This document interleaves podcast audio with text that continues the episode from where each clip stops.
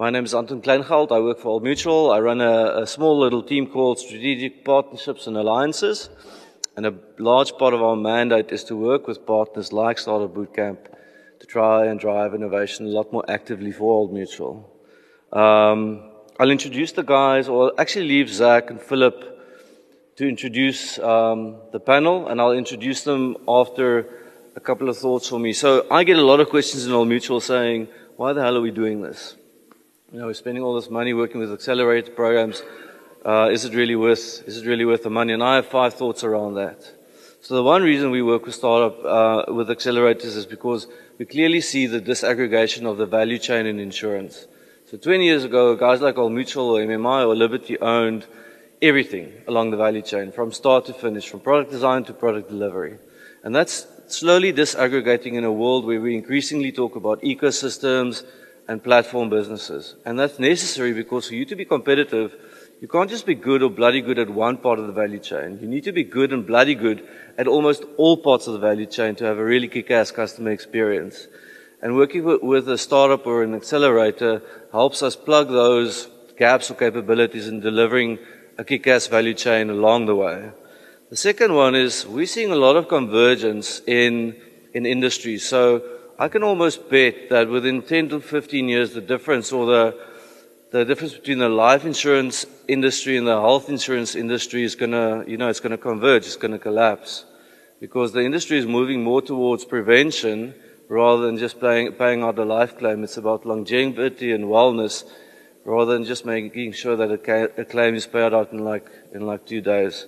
So I think that's quite important. And these guys can see where where industries start converging, and I mean, evidence shows that where industries start to converge, that's where the real innovation happens.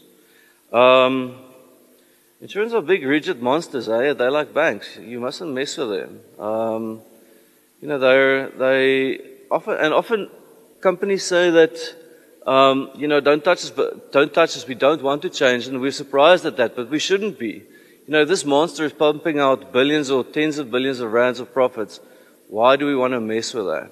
So if that is the case, then working with an external partner, like guys like this, to drive innovation is the, is the right approach. And the last two thoughts from my side is speed. I mean, you saw Jeremy Gardner's slide yesterday about what, what was it, 19 days for Pornhub to get to one, to 1 billion users, and Twitter, I think, two years. Things are changing faster and faster. Um, we see MNOs playing in, in, the payments field, taking a lot of value away from banks. Uh, we're seeing Facebook, Google, and Amazon playing in fields, not just uh, within their core. Um, Naspers owns 33% of Tencent. Tencent owns WhatsApp. WhatsApp has WeChat. How much work does Naspers have to do to introduce WeChat into the SA market and really take away a large share of the market for, for banks in terms of the payments infrastructure? And then lastly, talent. So the reason we work with these guys is because we like their tech solutions, but it's not just that. It's about buying into the talent. These guys are passionate guys. They don't work eight hour days. They work 12 to 14 hour days. They really want to make a difference and they're at the forefront of technology. So uh, we, buy, we like the tech, but we also like the brains. So I'm going to introduce the guys from Startup Bootcamp now. Um, the dude with the hair um, and the ponytail is, is Zach. Uh, so I actually want to read this because I want to make sure I don't mess it up. Um,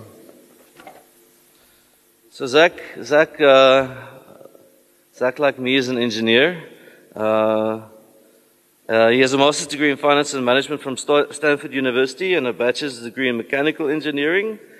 Uh, he used to be in his previous life a Wall Street banker, and he's been head of Africa investments for uh, which is the largest network of private multifamily offices in Europe.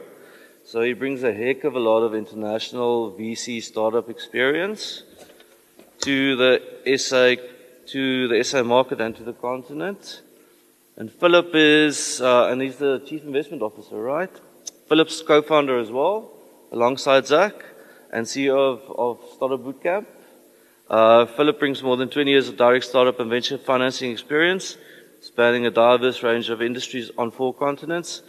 He is a veteran of the first dot-com boom and a partner in Horizon Ventures. He relocated to Cape Town in 2013, I think. And he is not a Trump supporter. I'm not sure. Guys, so I'm going to hand you over to these guys. They're going to run the session for you. Um, I will close. So without further ado, uh, welcome, guys, and welcome to the panel.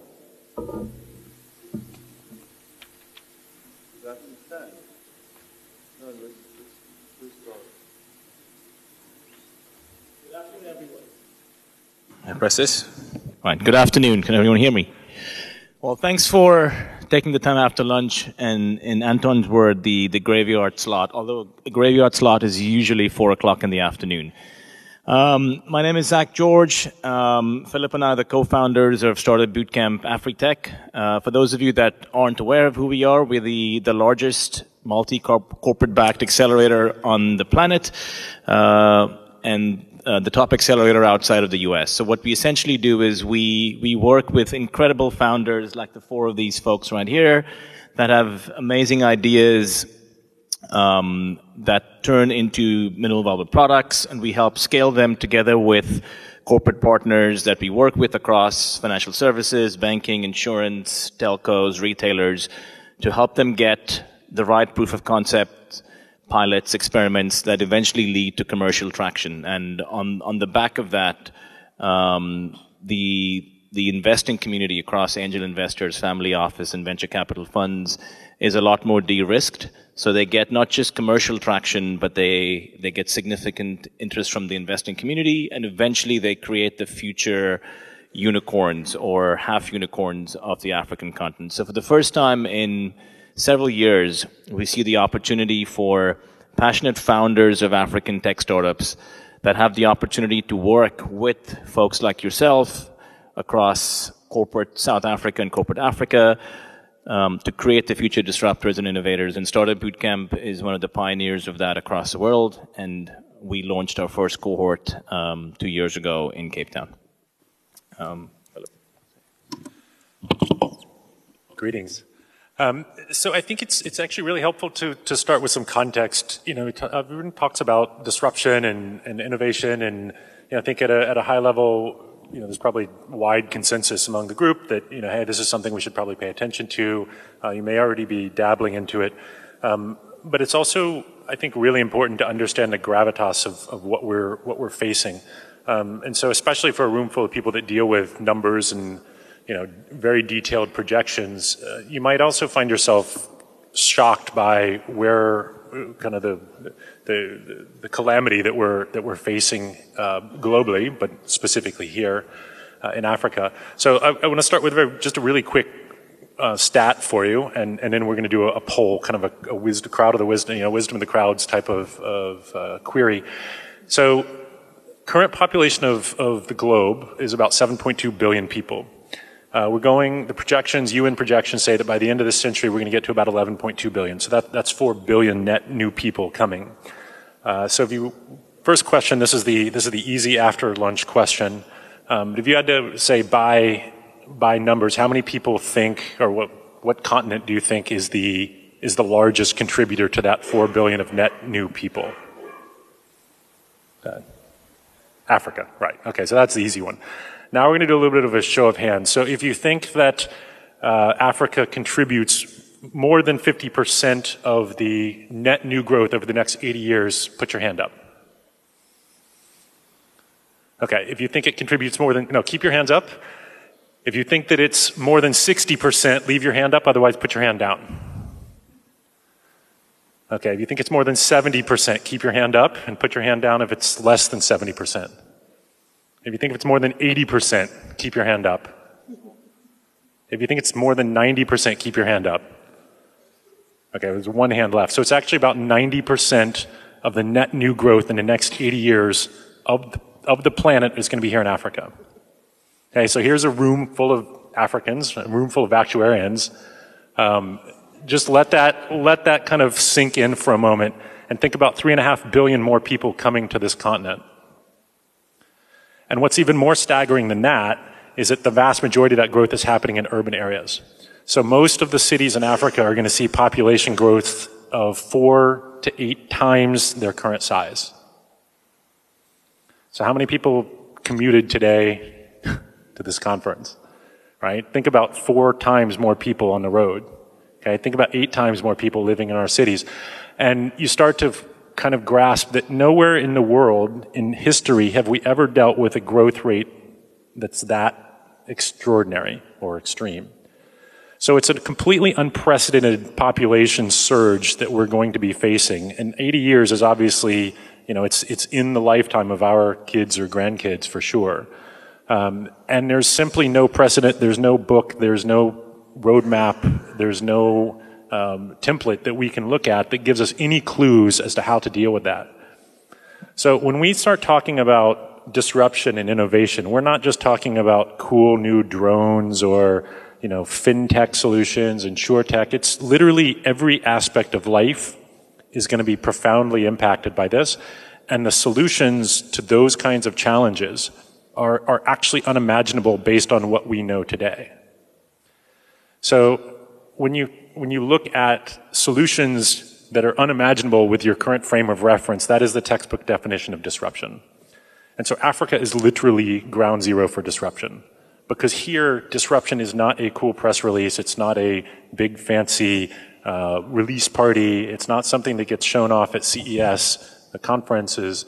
This, you know, here disruption is an existential reality. It's a necessity.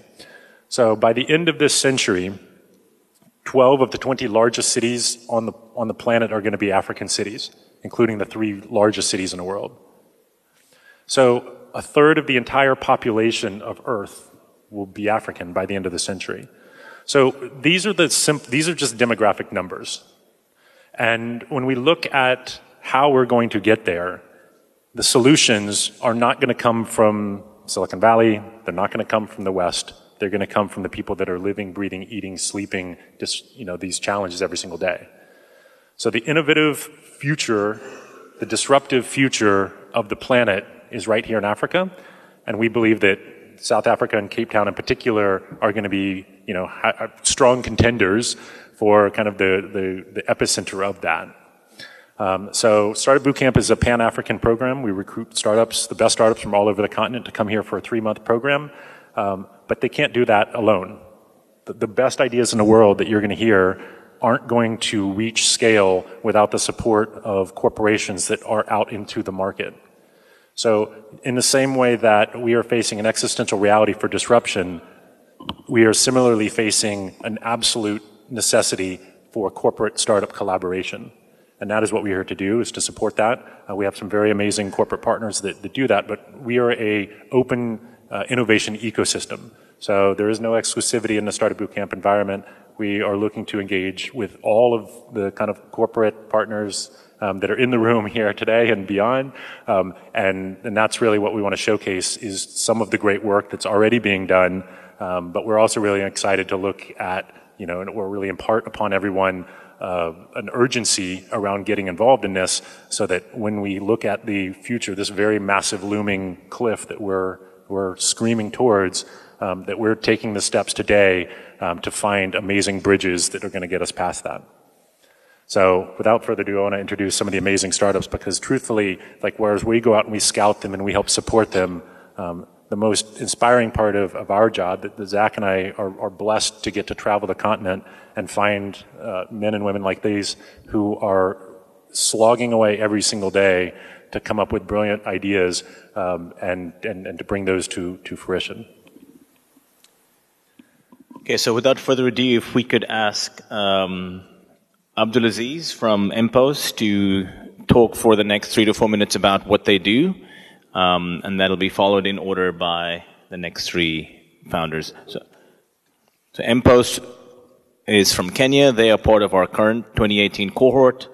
Alex from Digitech is from Cote d'Ivoire. They're part of our current cohort. And Nikki from Spoon Money and Chantel were part of our 2017 cohort. Thank you, Zach. Uh, I mean, audible enough? No, I don't think it's switched on. Hello? Hello?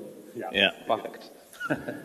thank you, Zach. Uh, thank you, everybody. Uh, as Zach introduced me, my name is Abdulaziz Mohammed from MPost. Uh, MPOST basically stands for the Mobile Post Office.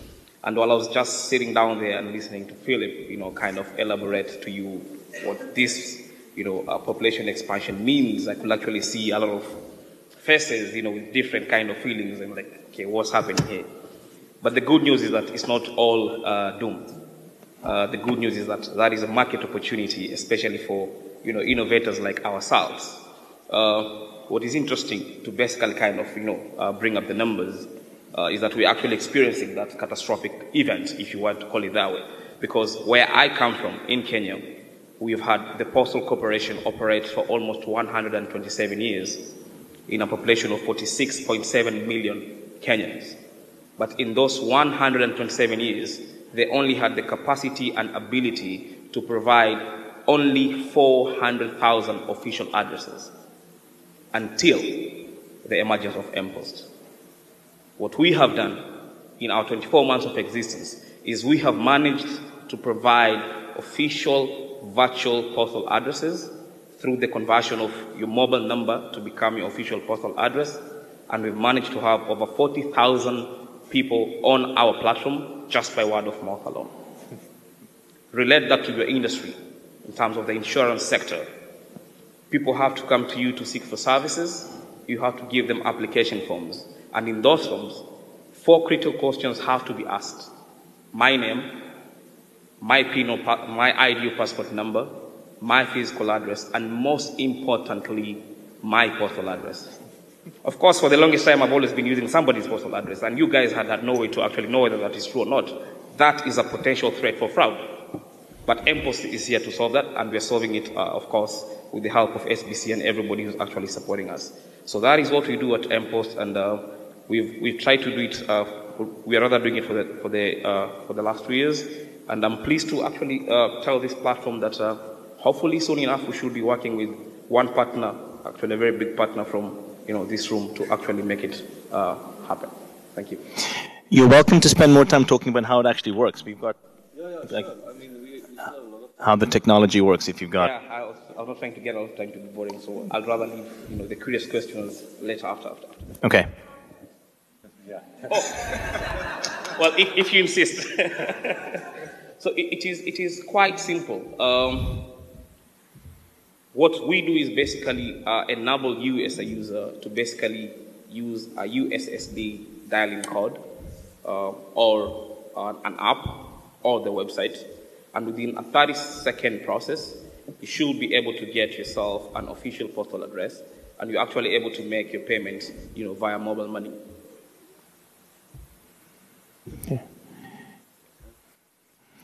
We'll, we'll, we'll unpack that in more detail in the Q&A. Okay. All right, thank you. Thank you.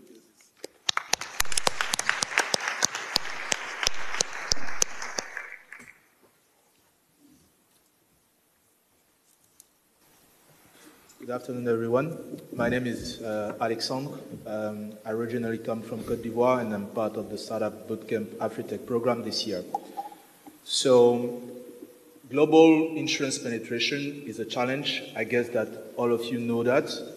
In my home country, barely 2% of the population is covered by an insurance product, by an insurance policy. But at the same time, in the same country, uh, we record a 100% mobile phone ownership.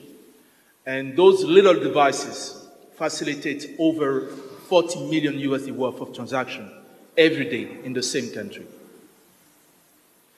98% of the population doesn't have access to insurance. A minor injury or routine illness can have catastrophic consequences on the future. The beauty of West Africa is if you take Cote d'Ivoire and you add to it another 14 countries, you form CIMA, which is a single unified insurance market from a regulation point of view.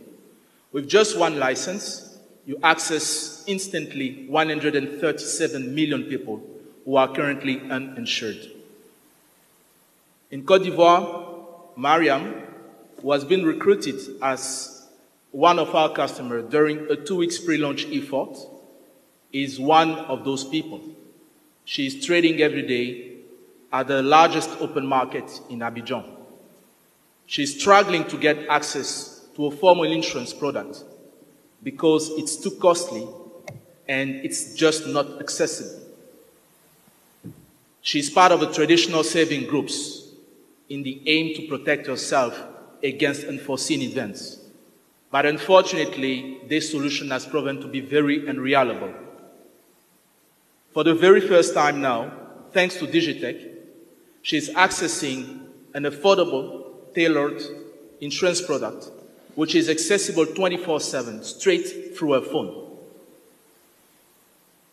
Just by three simple steps using a national ID and navigating through a USSD short code, she can now activate that medical cover at a cost below $10, something which, has, which would have costed below like above $40 in the normal circumstances.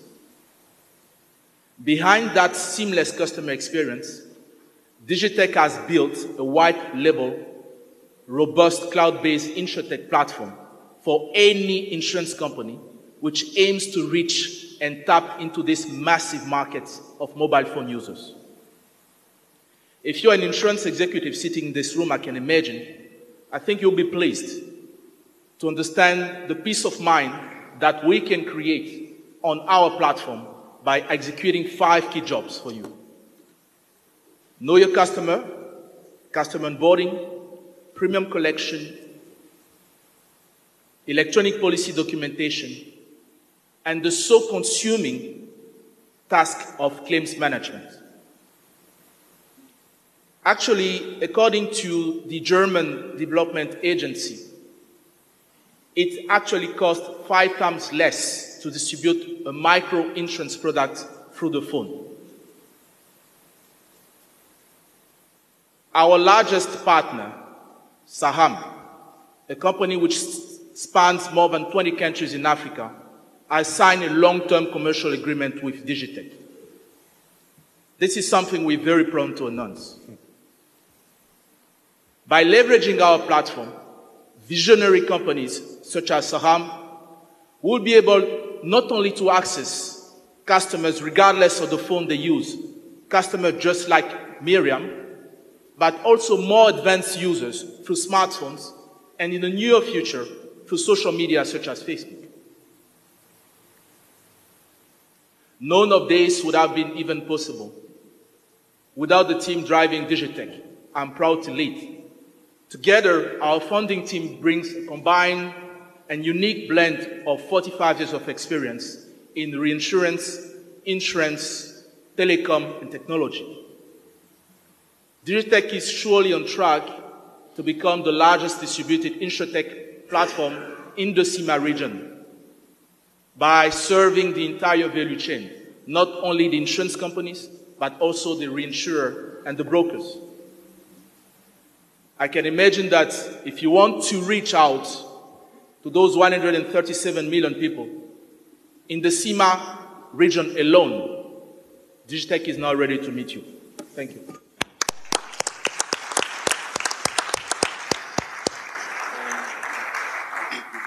Guys, we'll probably do everybody present, we'll do a large Q&A towards the end, just because of the need for roving mics. Hi, everyone. Can you hear me? Yes. My name is Nikki Swartz. I'm with Spoon Money. Um, and Spoon is a social enterprise and with a mission to address the needs of really low income earners. By that, I'm talking about people who earn less than 5,000 Rand a month.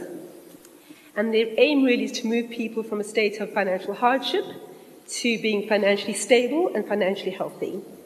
Not rich, because that's going to be a long time coming, but certainly stable. Uh, we've been trading since January, and we launched with a group lending product. We effectively work with stokvels. That's right, that deeply unregulated, informal sector that's probably about 60% of our economy somewhere. And I'm sure sends shivers down the spine of every actuary in the room. Um, we, having launched with a microcredit product, we plan to pilot savings um, in, from January 2019. In the immediate term, this credit product solves the problem of very limited and very expensive capital within, this, within the township environment. And, um, and this is really for people who have no access to formal credit. As we head towards delivering digital credit, the theory goes that this is going to increase access to digital finance in order to make people and households more resilient, create jobs, and ultimately build thriving micro businesses. And we do believe that this outcome is possible. Our client base is 99% female. Um, we're talking here really in terms of the Stokvel Group's domestic workers who earn less than 5,000 Rand a month. These Stokvels act as hidden banks within the township environment, and they grow the group's contributions by lending out to other members of the community. In this context, Spoon Money acts as a reserve bank. We provide additional capital, and they effectively, which adds to their pool, and they effectively make a turn on our money. And in this way, we help them grow their, grow the contributions and the ultimate payout for their members. Another segment we've recently tapped into are micro entrepreneurs. These are also people who work through stokvels. Less saving, they work through a hoi hoi mechanism, which is a rotating scheme. But they are also in groups, and here I'm talking about the women who stand outside of their house selling chips, fruit, veggies, brine, that level of informal, informal um, micro enterprise. I think of it as subsistence entrepreneurship. Um, and what we are doing is providing these groups with capital in order to buy stock and in that way build their businesses. And just as a matter of insight, all of these customers do talk about this as a business. We use this group lending mechanism, mimicking as closely as we can um, traditional and existing Stokvel practices. So we have a 30 day loan, which is the usual term for Stokvels. We uh, loan money to them at a total cost of credit of 10% a month for those 30 days. It's an unsecured loan, and we're leveraging social capital, which is that intangible bond between members of the Stokvel that A keeps them um, builds a level of trust, uh, builds a savings discipline, um, and really drives commitment to the group. And we're using that mechanism, in order to de risk the model. The groups access Spoon through an agent network model. We, I must confess, this business started as a, complete, a real fintech, and that was with real tech, and quickly discovered that in fact our groups just were not going there. They have for over 100 years used a book and it turns out the book works just fine. So, in fact, what we have done is standardized the book. And what we have, because I would, in fact, challenge any of you, the brightest minds in the country, to be able to decipher the, those ledgers, because it was certainly beyond us. So we effectively have standardized the ledger so that we can make sense of it, and in fact, our groups are very happy to do it.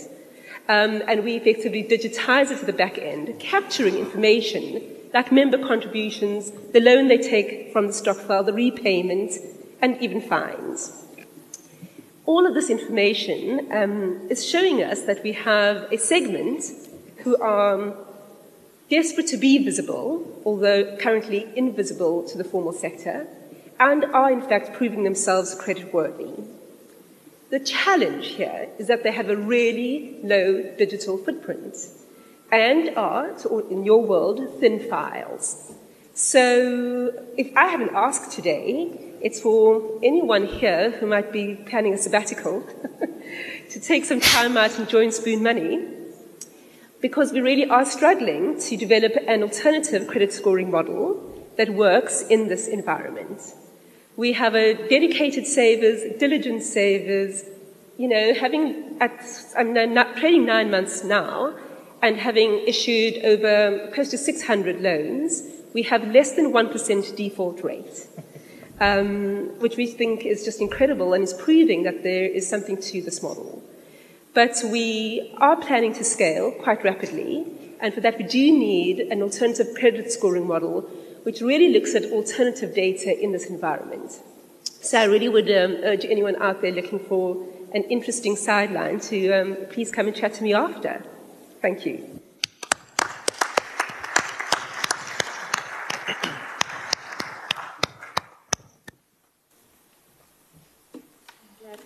Standing here before me, otherwise something like this. Can everybody hear me? Okay, I, am Chantal from Virtual Drive. Um, Virtual Drive was founded by myself about two years ago. Um, I was a group finance and insurance manager for Porsche Inter, and um, being a finance and insurance manager, what we are incentivized to do is sell finance and insurance in the motor industry. So I'm not sure if you could maybe give me an indication of how many of you own a vehicle in South Africa. and how many of those vehicles are insured? Okay, so you can understand the big need for it. So in South Africa, about 1.1 million pre-owned cars are sold every year. So that's quite a significant number. About 85% of those vehicles are sold through a dealer. And there's only one simple reason for that, and that is because of security. There's no way of really knowing what the kind of asset that it is that you're buying, and also not the kind of payment and insurance and finance that you can do. So that's why the, the dealership model has worked until now. So what we've done is we've built a platform where you can actually sell your car privately. But there's a different angle to this, and that's something that's very difficult to explain to a consumer, but something that will maybe be a bit easier for you to understand. If you are a non-dealer affiliated insurance company, you have a 40% chance of churning your customer on a dealership floor. Your insurance company is your last point of contact. Normally, the dealer the, the broker or the um, insurer is phoned maybe half an hour to an hour before the delivery of the vehicle. Now, that's way too late. If it's on a Friday, which most of the vehicle deliveries happen on, you probably have lost your customer already. So what we do is we communicate and work with our insurance partners to communicate with our customers nine months before the customer is actually going into the selling or buying market.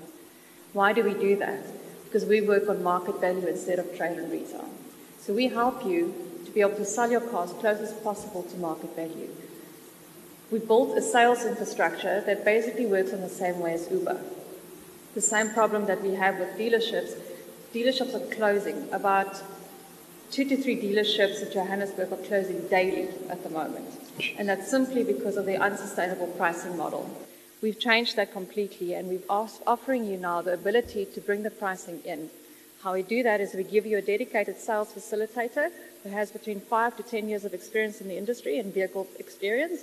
We put every single vehicle through a DEKRA condition report and because he doesn't need to make a 30 or 40% markup on your vehicle to be able to sustain the dealership's overheads, he literally has zero overheads, almost zero overheads, because Virtual Drive carries those overheads for him. He runs as an Uber sales facilitator who drives your private, private sale for you. So, in essence, that's Virtual Drive. That makes sense.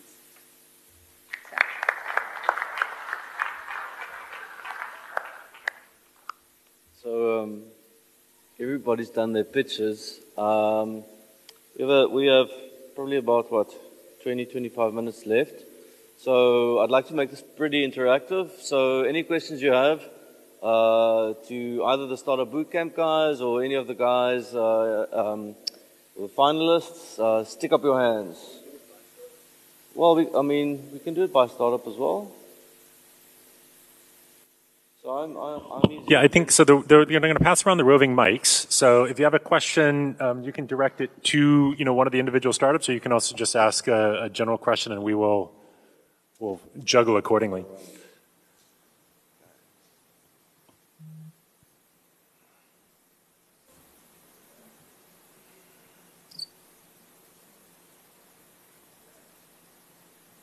We might need more than one roving mic. There are thousand people in this room. Hi. Uh, so I just want to start off with some clarification questions. Uh, uh, sorry, what was your, your is virtual drive?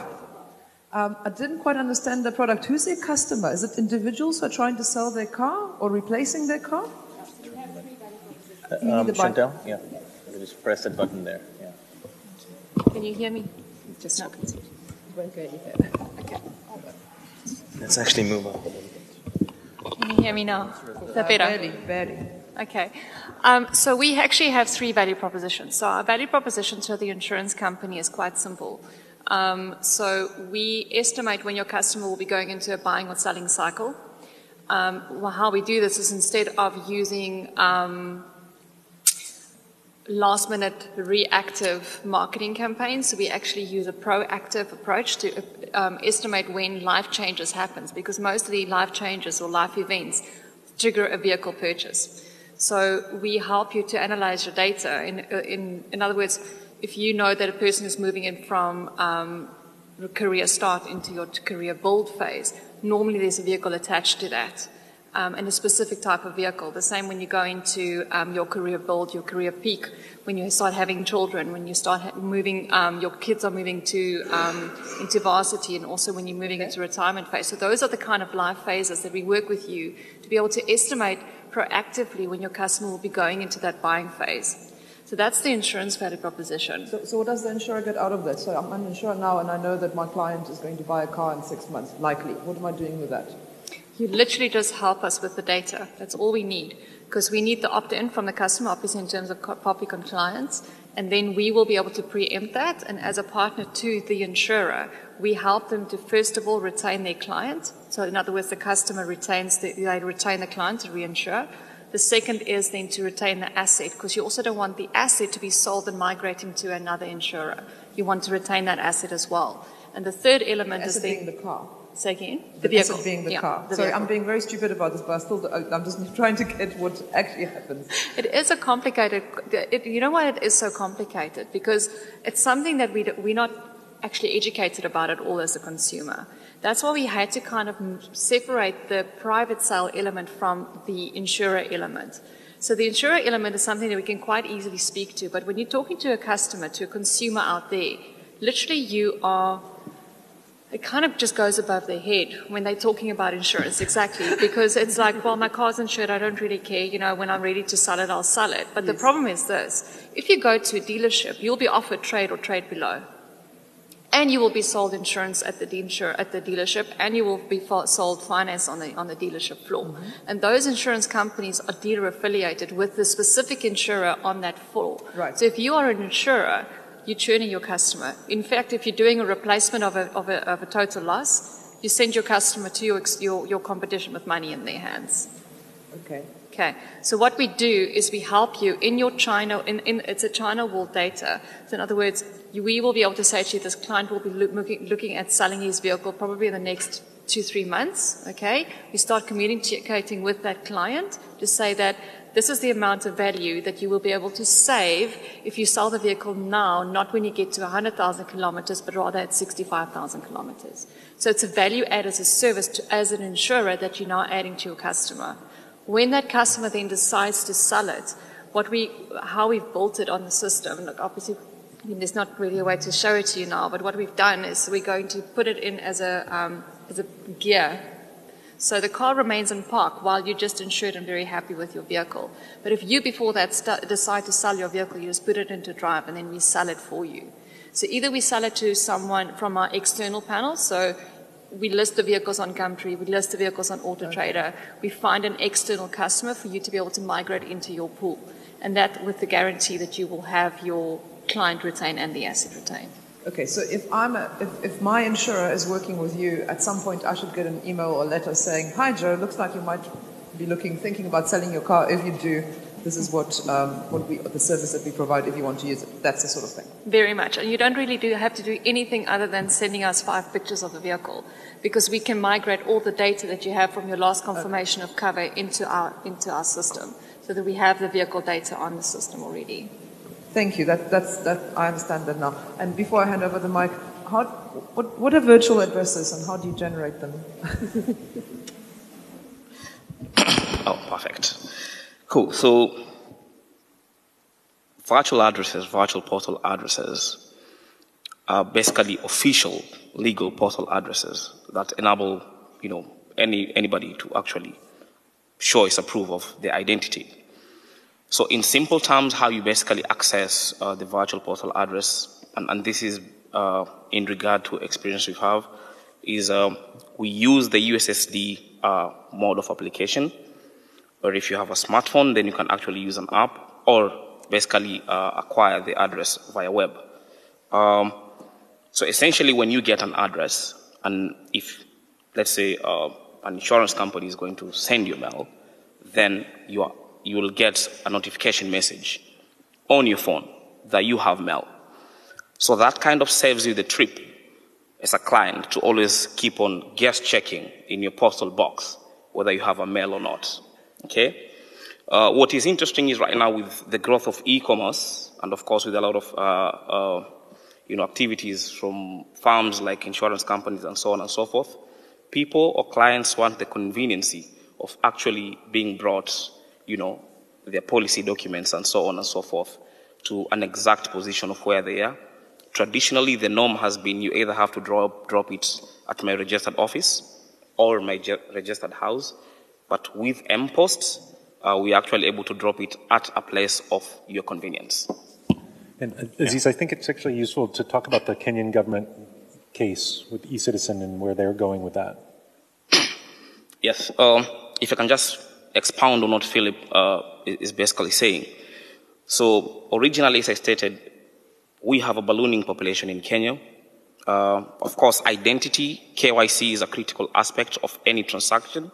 Uh, a lot of people don't have addresses because the capacity of the government is only, you know, 400,000. So what the government has done is it's taken up our solution and it's basically uh, onboarded it on the e-citizen platform, which is more or less like the digital, uh, you know, uh, government uh, uh, onboarding platform. And they're actually asking people to get themselves M-Post addresses as a means of basically the government identifying them. This essentially helps the government to actually, you know, uh, give, deliver, or give and deliver services to them I mean, I'll just quickly add something if, if, if, if, your question wasn't completely answered. The way the technology works is your, your cell phone number is recorded by M-Pesa or Airtel Money or any mobile operator networks in Kenya.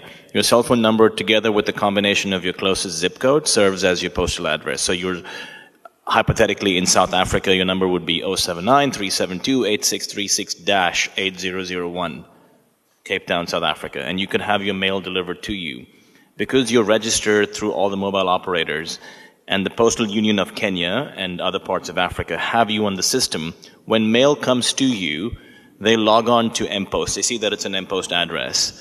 They generate a QR code automatically. You get an SMS on your phone and a unique um, security code. You then come to the office, pick it up. That QR code gets stamped on your actual parcel. You can either pick it up in person or have it delivered to you. So essentially now, 45 million people in Kenya are now in the formal commerce sector. They can pick up mail, bank cards, insurance policies, stuff on, on Jumia, anything. So you're essentially commercializing the uncommercialized through a digital postal address, which is a massive problem. And that's essentially what we do. We, we, we look at technology, you know, technological solutions to real world problems and something as simple as a postal address actually has much bigger ramifications for large businesses. Hi, my question's for Nikki. Um, just wanted to ask that 10% interest per month that you're charging there, um, what percentage of that goes back into the stock fund? What percentage goes to your um, capital uh, investors? Uh, yeah, so what, what is happening? So I, I, worry that 10% is very high per month, and uh, this portion of the population is financially illiterate, and it feels a little like extortion, but it might be a big word. But yeah. it's something we um, are incredibly sensitive to, actually. So the 10% is the total cost of credit. We work within NCA regulations. So um, an initial loan will be charged at 5% a month, which is what it is. And then if we have uh, some administrative fees, which result in a total cost of credit of 10%. To give you a comparison, I applied for a loan with Capitec the other day, and the total cost of credit to me was going to be 22% for 30 days. Um, with Wonga, it was th- almost 28, close to 30%. Sorry, is this um, per annum no. Per month. No, for a 30 day loan. So it's not a converted rate? It's, it's 30, for a 30 day loan, that would be the, the payback. So, ironically, Spoon Money is one of the cheapest, the cheapest credit in the country. um, so, also to give you a sense of the, within the space, the options for our customers are virtually non-existent from any formal sector. If they want a loan, their option is to either go to my other segment, who are the stokvels that act as the microbanks, who charge a going rate of approximately 30% a month, which is arguably right on par with Wonga. um, or they go to the Mashonisa, who's going to charge them 50%. So th- those are the options that my segment has. And so this is what we are able to provide as a service. Um, and what percentage of that goes back to the stockpile? So all, all of the money they make is theirs. So they charge, so they make it all the money, they, ch- they pay me 10% and they make 20. They, you know, they charge 30, they pay me 20. Oh, I they, understand. Sorry, they That's pay me 10, lending. they make 20. Okay, so the actual interest rate is around about 30%, and you guys are getting the 10%, the 20% is going back into the stockpile. Absolutely. No, Sure, I think so 30% is actually massive still. It is scary, but it's, that's the going rate. It gives you a sense of the, how limited and expensive capital is in that environment. I think the, the really fascinating part about this whole process is is how we have uh, we're unable to understand what our customers really want. Um, and we see this across the board. And so the whole methodology that we propose, you know, that we work with both for corporates and with startups is, is full on customer discovery and customer validation. So we work with going out into the field and understanding what are their pain points and not what we perceive the pain points to be. So, you know, we have a, a, a bias, you know, as that question illustrated, like, oh my gosh, 10%, that's a really expensive, that's almost usurious, you know, it, we're, we're extorting people, we're taking advantage of them, and, that, and that's a bias. Um, and you know, and I myself, when Nikki first, when we first met her, you know, held a similar bias. Um, and even when she went out initially to go out into the community, like her solution initially was very much like, "Hey, you guys are doing loans. We're just going to help you digitize that process." What she actually discovered was the real pain point was we can't get enough capital. We, we were very, very successful at returning significant returns, or generating significant returns. We just can't get enough. So tradition, prior to Spoon Money, it was pooled money among the community. So the, the individuals would come together, they all put in their 100 rand, 200 rand, and that's the, the asset base they had to work with. So they can generate 30% returns, but off a base of, you know, 1,000 rand in that month. Um, they were begging her to, to generate more capital for them. So that was, that was one of the big pivots that she came through in the program was, whoa, actually, I thought that the customer need was this when it's actually this over here. And so when I can provide them a real solution to their pain point, which is they just need more capital, and I can go out and do what, you know, 500 plus loans with 130 something different lending groups with less than a 1% default rate, it's very clear that the preconceived notion about credit worthiness, um, response, you know, responsible lending behavior, um, all of that really goes away. Uh, and that's really what this program uh, does for both startups and corporates is it helps get to the real consumer needs and the customer needs um, and how we can best solve their pain points. Sorry, I think it, uh, the, the, the 10%, well, actually 30% now is more in line with the 1% default rate. If you're getting that lower default rate, then surely you can charge less interest. Like, just my two cents. Thanks.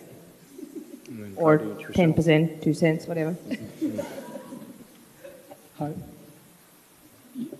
Alex, sorry. Sorry, Anton. Yeah. Um, a, question for Alex, and then, uh, unfortunately, another comment for Nikki. Um, Alex, my, my question is I don't think anyone in the room underestimates the benefit of, of digitization and, and the advantage of going and, and offering insurance to customers directly through, through digital means. Um, but I think the biggest challenge that we all face, and I'd love to hear how you've hopefully conquered it, is how do you get customers into your electronic marketplace? Um, how, how do people come to you uh, now that you, you've built the platform for them? And then my question for Nikki is when people panic about interest rates, is because we annualize them. Um, but annu- annualized interest rates are when people have debt for a year. To what extent do you know your, your customers are, are rolling their, their interest rates? So I'm, I'm paying 30% this month, and then I take another loan at the end of the month, and, and then I have to pay 30%.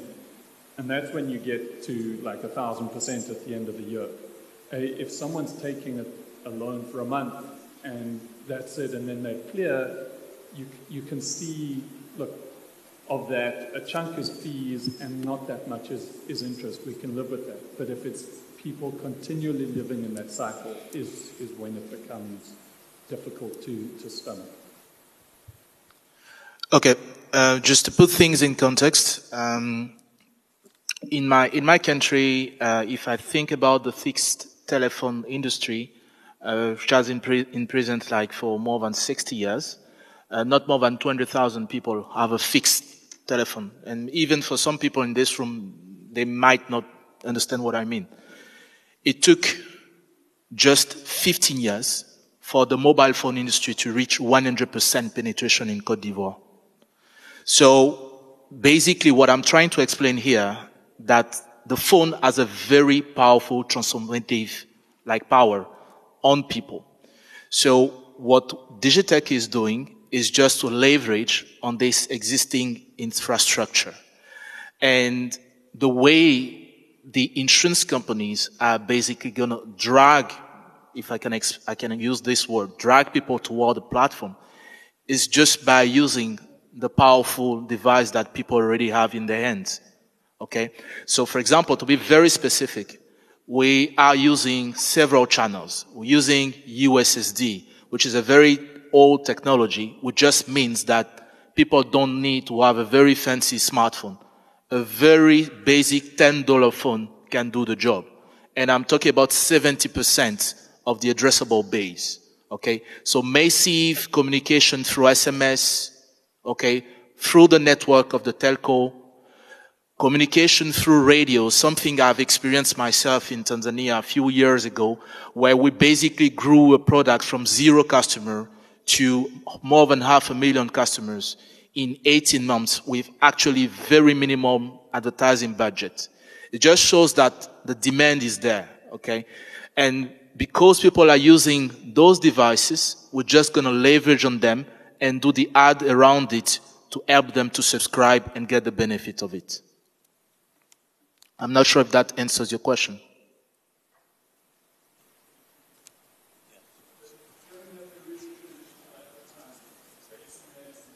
We need the mic. So, sorry.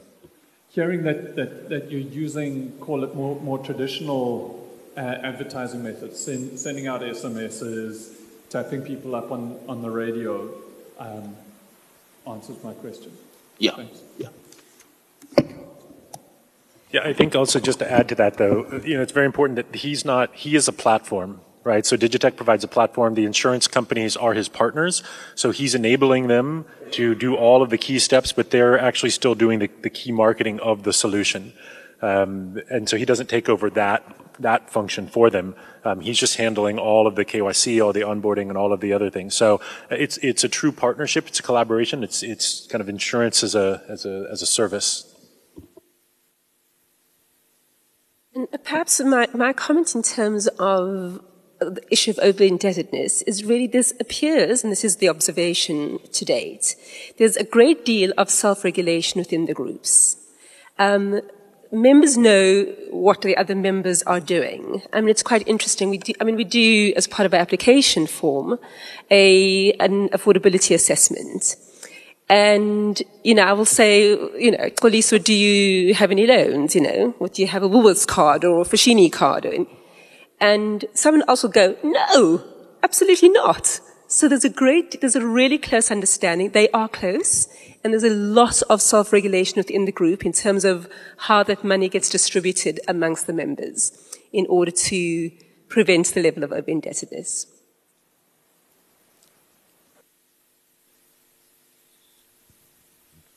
So if there aren't other questions, I thought we could conclude more questions.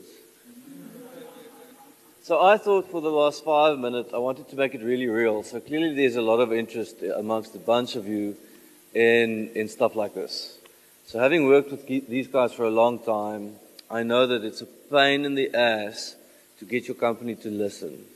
So, Zach, I want, I'd like us to conclude with a couple of things. So, from your perspective, what are the big pains in working with large organizations, large insurers? And then, Philip, I'd like you, I'd like us to conclude with your views around why guys in South Africa should rather partner with a local accelerator rather than the big guys um, in Silicon Valley. And that should take us to, to the end. You can handle that. All right, cool. So thanks. Very good question. Um, so the history of corporates partnering with startups dates back to about almost 15 years ago in Silicon Valley um, and other parts of um, uh, the Americas and, and West Europe. The, if you look at the idea of people trying to copy Silicon Valley and make it work in South Africa or other parts of Africa, it's actually a very flawed approach. And the reason for that is just one thing, access to market. So you can go from, if you're a B2C startup where you're selling directly to a consumer, you can go from 100 customers to like 100,000 customers in three months. That's because the, the market in the US is sophisticated, it's, it's large, and it has a degree of virality to it. So you could spend a couple of million dollars on CRM, viral marketing, and you can get significant traction very quickly with the right marketing teams and sales teams. You can't do that in markets like Lagos, Nairobi, Accra, Joburg, Cape Town, or, or Mumbai. What you have to do is you have to understand how you can leverage off of existing distribution channels that large corporates have, and that's typically banks, insurance companies, retailers, and telcos. So most corporates in South Africa and Africa tend to work out of a position of fear, right? So if if startup A is developing a peer-to-peer lending solution or a KYC solution that I don't understand. I either ignore it, I look at some CSI work with them, or I'll buy you if you're a threat. So South African corporates are arguably one of the most acquisitive corporate cultures on this planet.